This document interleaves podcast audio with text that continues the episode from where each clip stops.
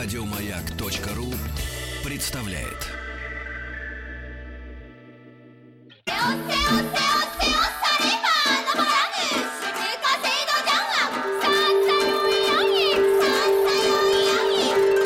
Правильное название Японии – Ниппон. Не понял? Я понял. Это Япония.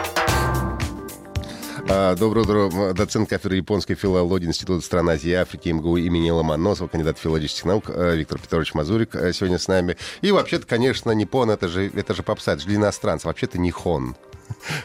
Да, ну Ниппон это э, официальное, так сказать, такое действительно больше направленное на дипломатические, так сказать, сферы названия. Вот, но это достаточно старинное тоже, в общем, наименование. А так вообще Нихон, да, конечно, безусловно. О чем мы сегодня поговорим? Это будет, я надеюсь, такое продолжение вот предыдущих э, тем о э, том, что японцев делает японцами, о том, что, э, так сказать, что в них такое вот э, уникальное. Я и в прошлый раз говорил, что уникальность японцев сильно преувеличена. И что, в общем, на самом деле это просто нормальная страна традиционного типа развития. Уникальна скорее европейская культура, европейский тип развития, вот этот революционный, прогрессивный, который, так сказать, реактивным образом развивается.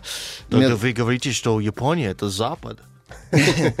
Ну, Или знаете, это Восток? Япония это страна, который, для которой Китай это Запад, а Соединенные Штаты это Восток. Это, это страна, к- к- у которой, так сказать, просто вот как раз уникальная историческая судьба, которая ее столкнула может быть, единственную из традиционных восточных цивилизаций так драматически столкнула с западным миром, э, бе- так сказать, без подготовки. Я еще только одну страну могу назвать, с которой произошло это таким же травматическим способом. Это Россия.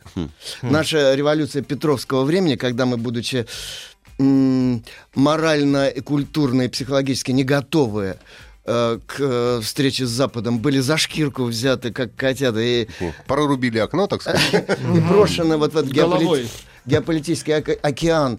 И это, с одной стороны, конечно, спасло, может быть, Россию как государство в конкуренции с Западом, но, с другой стороны, породило миллион пресловутых русских проблем. Вот эти проклятые вопросы русской литературы, как мы дожили до этого, что делать, куда идти, кто виноват и так далее.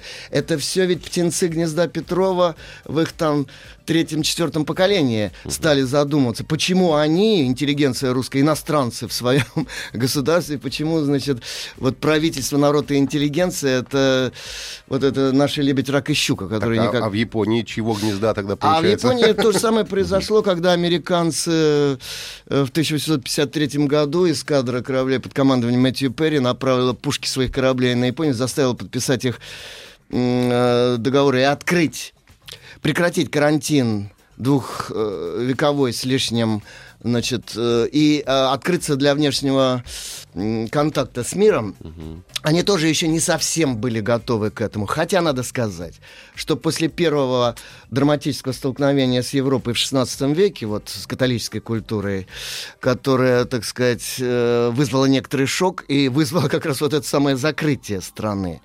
И чисто по-японски переваривание этой новой информации и приспосабливание ее к своему, так Ну, сказать... конечно, это было новое, но от, от какой конкретный шок? Что было такое страшное?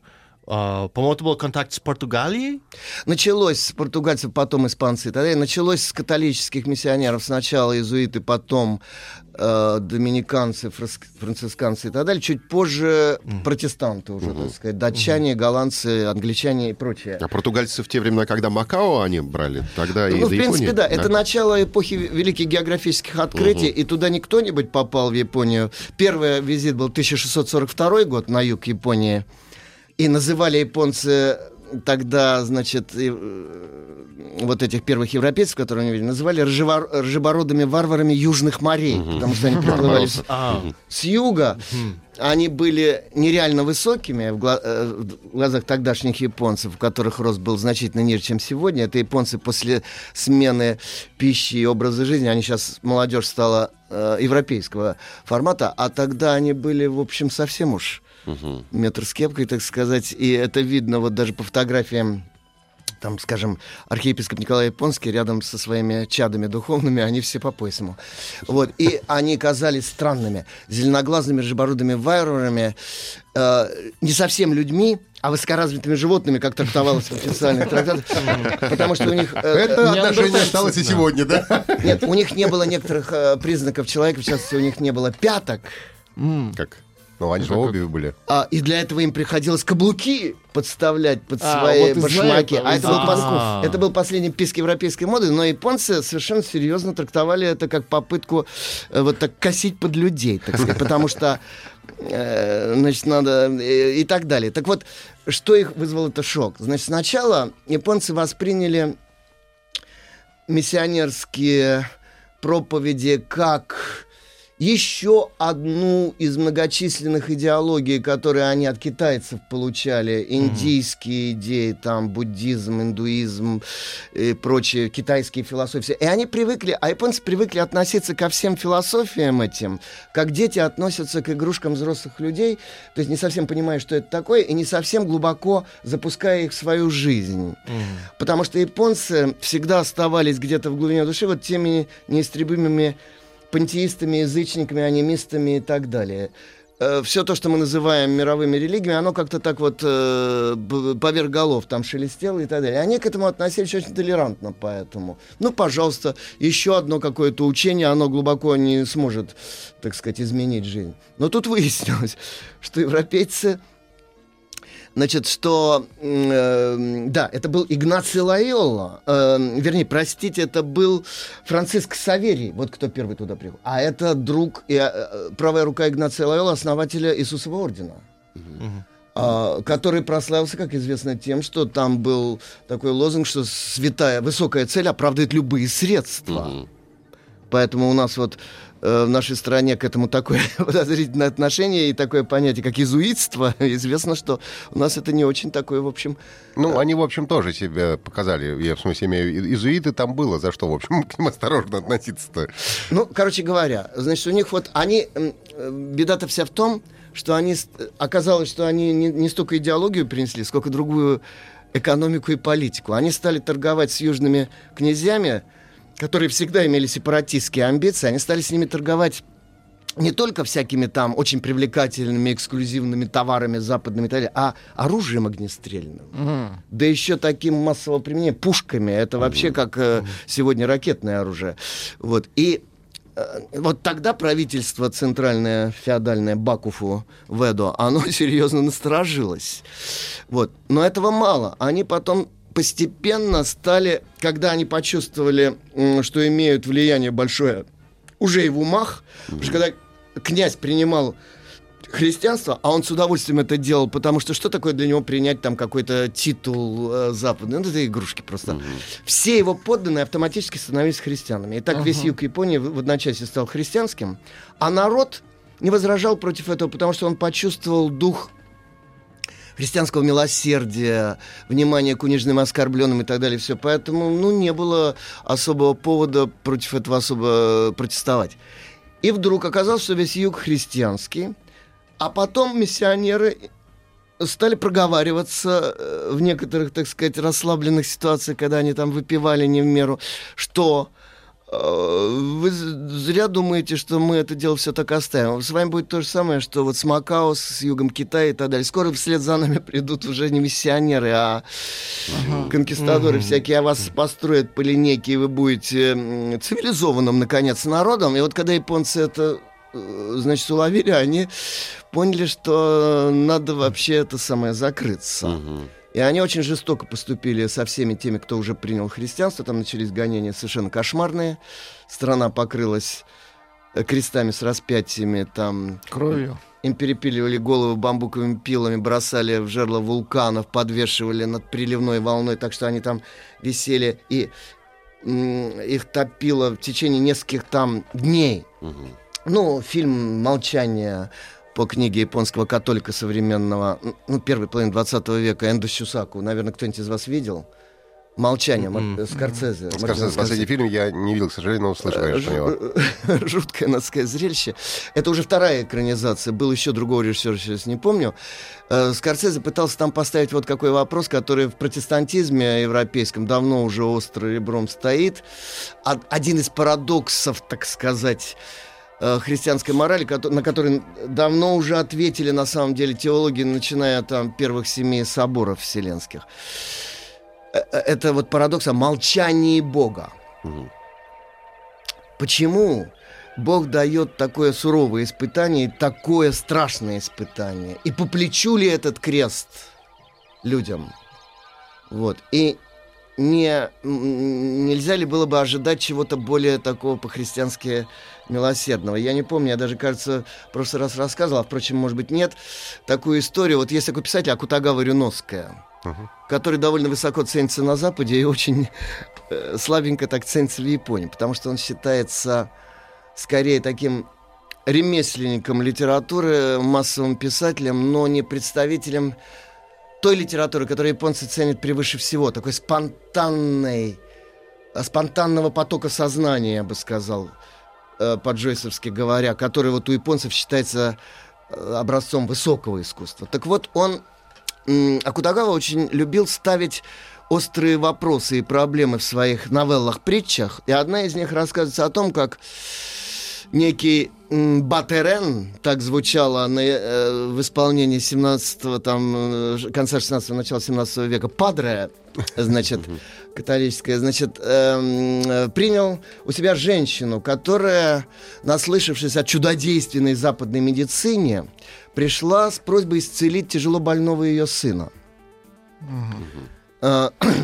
Она сказала, что я отдам его вам, э, соглашусь на крещение и так далее, если вы его исцелите.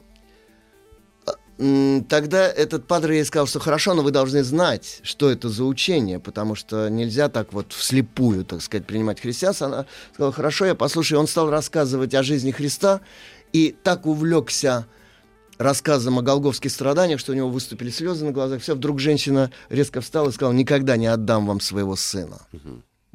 Он пораженный спросил, почему? Она ответила, потому что ваше учение античеловечно жестоко, потому что ваш творец мироздания ради своих каких-то неведомых людям и миру целям самое ценное, что у него было, единородного сына своего отдал на поругание на страшные страдания.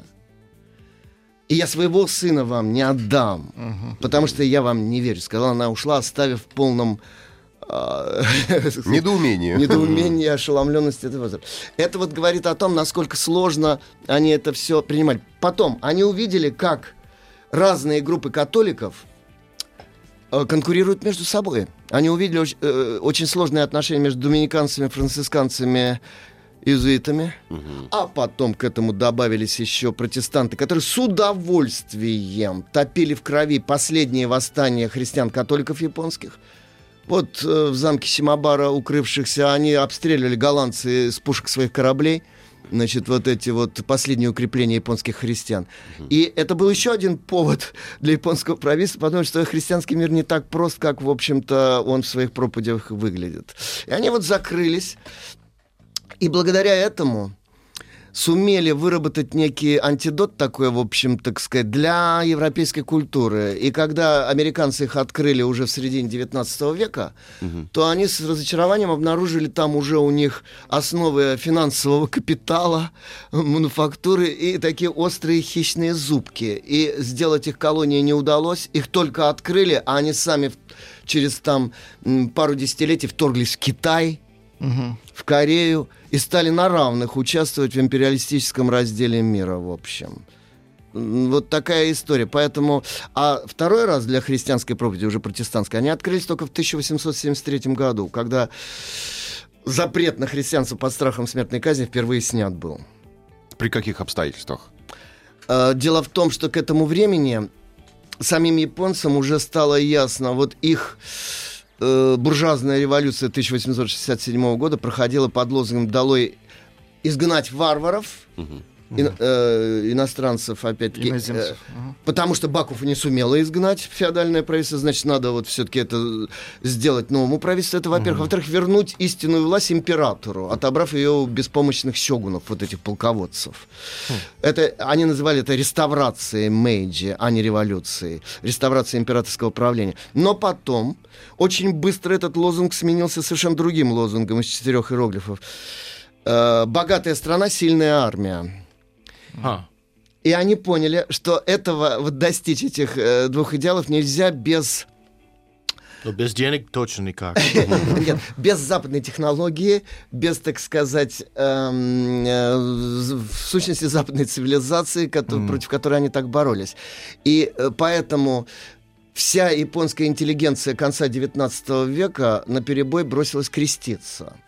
Потому что они полагали, что это паспорт в западную цивилизацию, в понимание ментальности этой, которая породила вот такую прогрессивную материальную цивилизацию, и что это возможность как бы изнутри их понять. А японцы всегда для того, чтобы что-то понять, им надо не просто идею, так сказать, э, как вот нам обычно, вспомнить, а им надо изнутри телесно обжить эту, э, так сказать, вещь, потому что они в известной мере остались вот такими этими, как это сказать, синкретическими практиками такими. Это гештальт-психология, гештальт-культура. Им надо так сказать, э, пожить в этом. И вот они все стали христианами, но потом в результате... Да, сейчас мы сделаем э, здесь прервемся и вернемся после новостей.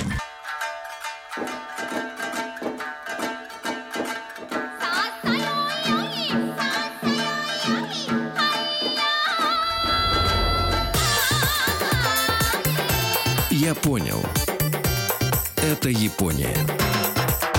Доцент кафедры японской филологии Института стран Азии и Африки МГУ имени Ломоносова, кандидат филологических наук Виктор Петрович Мазурик. Сегодня с нами мы говорим о Японии. Продолжим. Знаете, раз уж зашел разговор о христианстве в Японии, то хотелось бы еще немножечко вот эту тему, так сказать, э, продлить и закончить. И, как я уже сказал, что интеллигенция эпохи буржуазной революции Мэйджи, Мэйджи — это девиз правления тогдашнего императора, буквально просвещенное правление. Это период просвещения э, запад, прозападного такого, вестернизации очень быстрой Японии, потому что японцы с, с их таким прагматизмом, практи, практицизмом, они очень быстро поняли, что без быстрого освоения западной культуры они просто не конкуренты западным странам. Поэтому э, император Мэйджи выдвинул такой лозунг, вот учиться, учиться, еще раз учиться, и все, значит, бросились не щадя живота своего, и интеллигенция считала, что еще и креститься надо. И очень многие, например, японские писатели приняли христианство.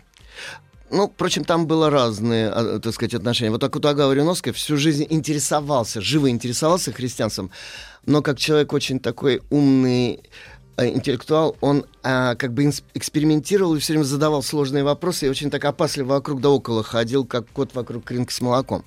Другие приняли очень глубоко христианство. Потом, поняв, что они вот туда не вписываются, как Арисима Такео, например, в отчаянии покончили с собой. Эм, Третьи с самого начала честно поняли, что это вот не их, как Сига Наоя, который сказал, гениальный совершенно писатель э, рубежа 19-20 века, плохо известный на Западе и считающийся в то время литературным богом вне конкуренции в Японии. Почему он плохо известен на Западе? Потому что это как раз тот тип внутренней японской культуры, который очень плохо транслируется на Западе. Совершенно с другой ментальностью. Так вот он сказал, что я не могу в прокрустово ложа христианской морали, аскетической, себя вписать. Я это понимаю, что я слишком как он выразился, природный человек. Я слишком, так сказать, у меня много таких функций, которые вот, ну, абсолютно не вписываются туда. Вот. И э, э, для них они, честно, я повторяю, пытались себя, вот а, как раньше они подражали во всем китайцам, пытаясь просто превратиться в китайцев. Но парадокс состоит в том, что чем больше японцы пытались там кем-то стать, тем большими японцами они в результате становились. Потому что это культура не ментального конструирования, а культура обживания других моделей. И, и поэтому это всегда все реализуется в своей внутренней, почти телесной такой практике. Хотя, повторяю, они пытались сделать это своим идеалом. Но вот для них очень важно был, был вопрос для молодежи эпохи Мэйджи, делать бы жизнь с кого? Ну, в христианстве, как известно, на этот вопрос ответил Святой Амвросий Медиаланский, э, один из, э, так сказать, э, мыслителей очень мощных первых семи Вселенских соборов, который ответил на этот вопрос очень просто в своем трактате «Христоуподобление» или «Христоподражение». Сегодня, кстати, день его памяти, Амвросия Медиаланского. Вот, то есть, что вот это является идеалом того типа мировидения, которое вот сложилось в этом регионе культуры. Другого просто как бы не дано. А японцы, пройдя сквозь это, вот до сих пор есть спор, могут ли они быть истинными христианами или нет. Но это, этот вопрос... Ну, как, там же могила Христа даже в Японии, мы же помним. Это, это вот что. Это, да, например, одна из э, кафедр очень влиятельных э, в, э, в исторической академической науке Японии утверждает, что э, это очень популярная идея, сложившаяся именно в эпоху Мэйджи, что Э, Япония это одно из 12 э, утерянных колен Израиля, которое добралось до Дальнего Востока и там осело. И причем там серьезнейшие исследования. На Через уровне, Биробиджан. На, на уровне языка. Там находят очень много в э, языковой логике построении корней, в звучании слов, в ритуале древнем синтаистском, значит, вот с, в алтаре, как он построен, вот, значит, в иудаизме в Японии, там, и т.д. и т.п. Но это, знаете, конечно, это такая все-таки маргинальная школа э, японской э, истории. Там есть вообще фантастические идеи. Например, что Чингисхан это японец. Mm-hmm. Ага. Да, да легенда народная, что mm. это младший брат первого сёгуна Минамото Ноиритому, Минамото Нишицуне, mm. который погиб где-то на северо-востоке страны, о нем просто следы теряются, и так вот народная легенда продлила ему жизнь, потому что он бежал, значит, э, вот на материк, mm. и там основал вот эту вот уникальную империю огромную, в которую одно время входил и Китай, и Россия, и вообще все, кому не лень. Вот. А, а, так вот, я э, закончу эту тему вот чем. А, в 1861 году туда попал, э, значит, волею судеб по просьбе первого консула эм, русского Гашкевича э, Иван Дмитриевич Касаткин, он же архиепископ Николай Японский, равноапостольный святой, канонизированный в 1970 году церковью русской, причем и зарубежной, и вот внутри Советского Союза православной церкви. Он в отличие от всех христианских миссионеров, первое, что сделал по совету своего друга и учителя, э, будущего московского митрополита, тогдашнего просветителя Сибирь, Сибири Иннокентия, он стал осваивать язык японский, причем не просто грамматический, лексический, а э, ментальный. Он записался на курсы синто, буддизма, даосизма, конфуцианства, чем поразил всех христианских миссионеров тогдашних э, реанимированных католиков и, значит, вот протестантов, но, значит, они скажут, человек с высочайшей культурой вдруг в детские игры эти играет в песочнице. Как так? На что Значит, Николай Японский со смирением сказал, что, значит, нельзя разговаривать с людьми, не зная их uh-huh. языка культурного. И, и в результате он один смог сделать за эпоху Мэйджи, а он ровесник императора Мэйджи, они почти одновременно умерли, больше, чем все западные миссии вместе взятые. Он с нуля создал один, не поддержанный огромными деньгами и огромными э, толпами миссионеров, создал 36-тысячную общину, 50 храмов построил, и самый крупный храм в Токио, который, колокольня которого была выше императорского дома и так далее. Так вот он сказал вот что, что его тронуло в японцах и дало ему представление о том, что японцы, может быть, будут самым христианнейшим народом в мире, как он сказал. Он сказал, да, они язычники, но язычники с такой открытой душой, в которых, как сказал он, если будет правильная проповедь Христа, то это будет жатва много чаю, писал он в своих записках э, в «Миссионерское русское общество». А, кстати, в России никогда не было миссионерской культуры. Вы знаете прекрасно, что у нас нету ее просто. Были отдельные подвижники миссионерства. Mm. Ну, как Стефан Пермский, как там э, э, Герман Аляскинский там и так далее. А вот как бы института миссионерства не было. Николай Японский это тоже был уникальный случай. Так вот он... Um, у меня хороший друг монах, и uh, в ответ на это он сказал, что просто надо выглядеть великим, и люди сами приходят. Вот. Он, да, и, кстати, Гашке, Гашкевич писал, что надо прислать такого человека, который бы не словами своими, а фигурой своей бы показывал, что такое эта культура. Японцам повезло. Значит, э, известная история. К нему пришел, э, это абсолютно просто библейская евангельская история. К нему пришел человек из древнего самурайского, да еще синтаистского, священнического этого рода, и с чистой японской самурайской открытостью сказал, что он пришел его убить. Э, например, э, Тот его спросил, э, почему? Он сказал, ну, потому что ты представитель чародейской иноземной секты, приехавший разлагать нашу, так сказать, страну. Ну, а тут нашла коса на камень. Вот э, он встретил Николая Японского, значит, вот молодом еще иеромонахе, тогда ему там 20 с небольшим было, самурайский дух, я бы сказал. Тот ему сказал, ты что, думаешь христианина испугать физической смертью? Нет, ты не... а, Но я знаю ваши уже законы. Ты не можешь меня убить без а, официального обвинения. Иначе ты будешь грешник, во-первых, а во-вторых, ты будешь а, преступник mm юридический. Поэтому...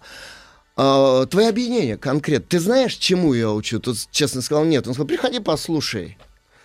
Тот стал к нему ходить и стал первым крещенным японцем, а потом первым, первым японским епископом, который уже а он уже потом в тюрьме сидел и под страхом смертной казни, потому что это еще было до 1873 года, когда уже была разрешена проповедь. И так далее. Так вот, Николай Японский сказал, что его подкупает в японцах. Он сказал, они как дети. Он сказал так, они принимают в христианстве те вещи, которые не подлежат никакому анализу, к которому уже давно привыкло европейское христианство. Вот к этим сложным ментальным построениям, к теологическим спорам, анализу, синтезу и так далее. Что они принимают? Первое, фигуру Христа. Принимают ее, безусловно, и абсолютно с ней сродняются. Второе, э, догматы, которые не подлежат никакому обсуждению. И третье — таинство. Вот таинство — это то, что делает сразу христианами японцев. И он сказал, что когда слышишь проповеди секты Монтосю, а это амидаисты, поклонники милостивого аватары Будды, Амитабхи, Будды любви безмерной и спасения. Он говорит, такое впечатление, что это списано с Нагорной проповеди Христа. Поэтому он сказал, да, они любят паломничество к святым местам. У них, в общем, такое вот по-детски открытое цельное сознание. Поэтому он говорит, что они готовы именно к такого рода христианству. Но, к сожалению, история распределилась по-другому, потому что вскоре после смерти в 12 году Николая Японского были разорваны связи с Россией, и государственные из-за революции, и культурные, потому что русская интеллигенция в XIX веке вся стала атеистами поголовно. Э, Пик атеизма русского был в XIX веке, а не в XX вовсе. В XX все те, кто стали восстанавливать э, значит, метафизику русскую, они все оказались на Западе или погибли. А наше, так сказать, внутри страны известно, какое было ко всему этому отношение. В результате многое из того, что сделал Николай Японский, кануло не совсем в лету, но Туда пришли представители зарубежной православной церкви. В основном это были американцы и англичане. И они совершенно другие там установили, так сказать, правила. И только-только начало это восстанавливаться к концу советского периода. И вот сейчас есть какие-то некоторые Не, ну если говорить, Попытки. в общем, э, в общем, по большому счету, все равно на в сегодняшний момент в Японии все равно вся и христианская религия, э, она, в общем, не присутствует в большом количестве. Да. Все равно синтоизм Да, и буддизм да, это да, две да. основополагающие. Я только э, скажу сказать, так, что вот эти вот мировые религии, они играют очень скромную роль, как в среднем так особенно сегодня. Э, Храмы синтаистские, громаднейшие исторические храмы и буддийские, это, конечно, зрелище очень печальное. Там нету таких вот э, интенсивных служб, как, ну, скажем, в католическом мире, в Польше, например, там, допустим, или в э, православном мире, вот у нас. Там они стоят пустые, живут за счет традиционных семейных пожертвований, чьи могилы находятся на кладбищах этих храмов и монастырей, за счет госсубсидий, тоже довольно таких хилых, и туризма. Не, ну, надо просто не забывать, что суть религии, все-таки синтоизм, это религия языческая, это религия, как бы, соответственно, этому Ну построенная. да, как На- я понимаю, а, я раньше знал а, японку, которая училась в России, у нее было маленький, как это называется? Божница? Ну да, вот, в в своей комнате. И это было ей достаточно. Может быть, это просто другой формат. Это архаическая религиозность, да. Это, так сказать, э, практико-материалистическая религиозность такая. Это мол- м, моление духам этого мира, чтобы быть благополучным в этом Ну да, мире. правильно. Там нет метафизики. Пошел, принес, не знаю, еды, и тогда у тебя нормальный урожай, дождь пойдет. Ну, все нормально, как бы языческая А история. атеистов много? Она, кстати, не так наивна, как кажется. Ритуал древний — это древняя наука, это древняя э, социология, это, это вся культура в формате ритуала. Э, как- Атеистов много в Японии? так же, как и теистов, э, их там очень мало. Дело в том, что атеизм и э, теология — это э, как бы две стороны одной медали. Да, вот сейчас мы сделаем небольшую паузу и вернемся, запомним.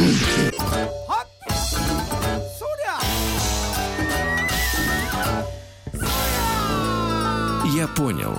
Все о Японии.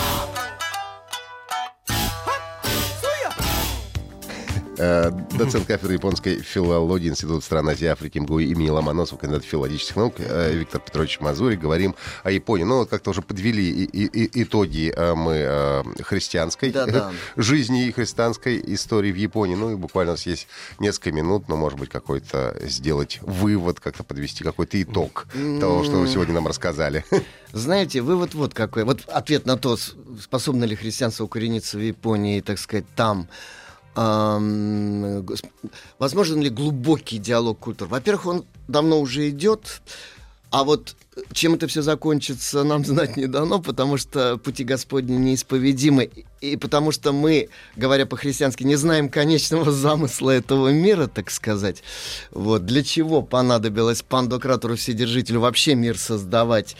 И человека и так далее. Вот что это такое? Вот, например, знаете, разные народы по-разному на этот вопрос отвечают. Например, в кришнаизме есть понятие Кришналила, игры Кришны. Там меня особенно поразила не та фаза, где Кришна юноша в любовных, так сказать, пасторальных э, отношениях с э, пастушкой Радхой и так далее, а вот Кришна ребенок. Там очень интересный ответ на то, зачем э, Бог создает мир. Это детская игра. А, ну вот как дети Ну, играют. ради процесса. Понимаете, как де... да, как дети играют во взрослых, там, во врачей, пожарников и так далее. Вот он сидит в своей песочнице, он лепит разные фигуры, потом их разрушает так же легко и снова создает. Это игра э, Творца, в общем. Вот. И э, какая у него при этом логика? А никакая. Вот действительно, вот этот процесс, он э, и все и оправдывает. Э, у японцев как вот у в подсознании их, не, как бы не преодолевших вот этот э, язычески первоначально цельную мифологемную картину мира, у них нет вообще вопроса о целях, началах и концах и так далее. Потому что э, у них нет в мифах в японских, я надеюсь, мы еще с- будем иметь возможность о них поговорить, там нет самой идеи креационизма, чего-то создания. Там все рождается само собою. И никто ничего не создает, а все рождается, как в процессе вот рождения детей. Э, Люди — это земные потомки богов просто. Они просто рождались все. Точно так же рождались все из э, метаболизма богов, рождались все функции природы, все предметы э, и так далее. Причем неживых предметов нету. Все живое, все обладает неким тама. Энергией. Душой? Душа, да. Это не душа. Дело в том, что вот мы стараемся там не переводить как душа, потому что это создает отсутствующий дуализм. У японцев это э, адвайта санскритская, не дуальность. Там нет разделения на материальное и духовное. Это не душа, а скорее это что-то, знаете, типа энергетической концентрации такой энерги- э, энергии. Тама э, витальная какая-то жизненная сила, она имеет обычно вид шарика, они изображают, потому что вот как свет распространяется во все стороны одинаково, это обычно что-то круглое такое. Вот то, что обладает максимальной концентрацией тама, это уже ками, бог э, или дух, так сказать, синтаистский. Но все обладает тама. Э, камни, растения, неживые предметы. Мифология культуры. Вот вы создали, скажем, меч особый, необыкновенной формы особой. В нем огромная концентрация тама, поэтому это меч-бог. Ками. Вот нам это очень Ну, трудно. это для любого воина, мне кажется, меч это святое. Вы знаете, в этот вот анимизм тотальный нам очень трудно, так сказать, ну, мы идею можем проговорить, но почувствовать это все практически Ну, невозможно. для нас это всегда будет абстрактным. Да, да, да, да, да. да. Но, Не- мне кажется, отчасти с этим и связано, может быть, то, что они могут, не знаю, поколениями, а, там, не знаю, выковывать эти самые мечи, да, то есть там в 32-м поколении э, мужчин какой-нибудь японский выковывает. Ну, у нас тоже это есть. Мы разговариваем с автомобилями, чтобы он завелся зимой, да? Ну, Ну, давай, да. давай, да. А, тяни. в, в комическом трехстишии Сэндрю, присланном в одну из газет недавно, да, значит, а, тетушка а, беседует с банкоматом. Там, значит, такое трехстишее, значит, было. Нет, понимаете, в чем дело? Вот в этой культуре, где не, очень четко разделились субъект и объект, там совершенствование чего-либо, скажем, предмета с какой-то формой, из какого-то материала, неразделимо с самосовершенствованием. Это всегда диалог двух частей на равных вот э, скульптор, м, так сказать, диктует что-то материалу, а материал диктует скульптору свою волю, так сказать. И они общаются абсолютно на равных. Они говорят, вот европейская цивилизация, она однобокая. Там э, человек пытается соверш- совершенствовать и делать все более удобным сва- э, свое окружение, свою среду. И не замечает, как он ее сделал столь удобной, что не она от него уже зависит, а он от нее. А это цивилизация, в которой есть вот этот мечи, как японцы говорят, или дао по-китайски, бесконечный, неостанавливаемый никогда процесс, в котором идет общее совершенствование. Там не отделено совершенствование чего-либо от самосовершенствования. Отсюда вот это вот особое отношение ремесленника к предмету своего мастерства. Оно как у художника или как у священнослужителя. Абсолютно такое же. А физически откуда произошли японцы? От кого? От какой нации, может быть? К сожалению, на никто каких этого не знает. Существует очень много Айны, например. Нет, нет, нет, нет. Айны ничего общего с японцами вообще не имеют. Это типа наших эскимосов или утов там и так далее. Корейцы. Э, Нет, нет, тоже нет. Э, э, Этногенез японский до сих пор является предметом научных споров и так далее. Японский язык не очень хорошо вписан ни в одну языковую группу. Там есть некоторые признаки некоторых языков, но, к сожалению, это вопрос открытый для будущего исследования. Вот здесь мы и поставим, так сказать, большую такую запятую для того, чтобы встретиться в следующий, в следующий раз уже и э, продолжить э, общение доцент кафедры японской филологии Института стран Азии и Африки ИМГУ имени Ломоносова, кандидат филологических наук Виктор Петрович Мазурик сегодня был с нами. Спасибо вам, всего Спасибо. доброго. Еще больше подкастов на радиомаяк.ру.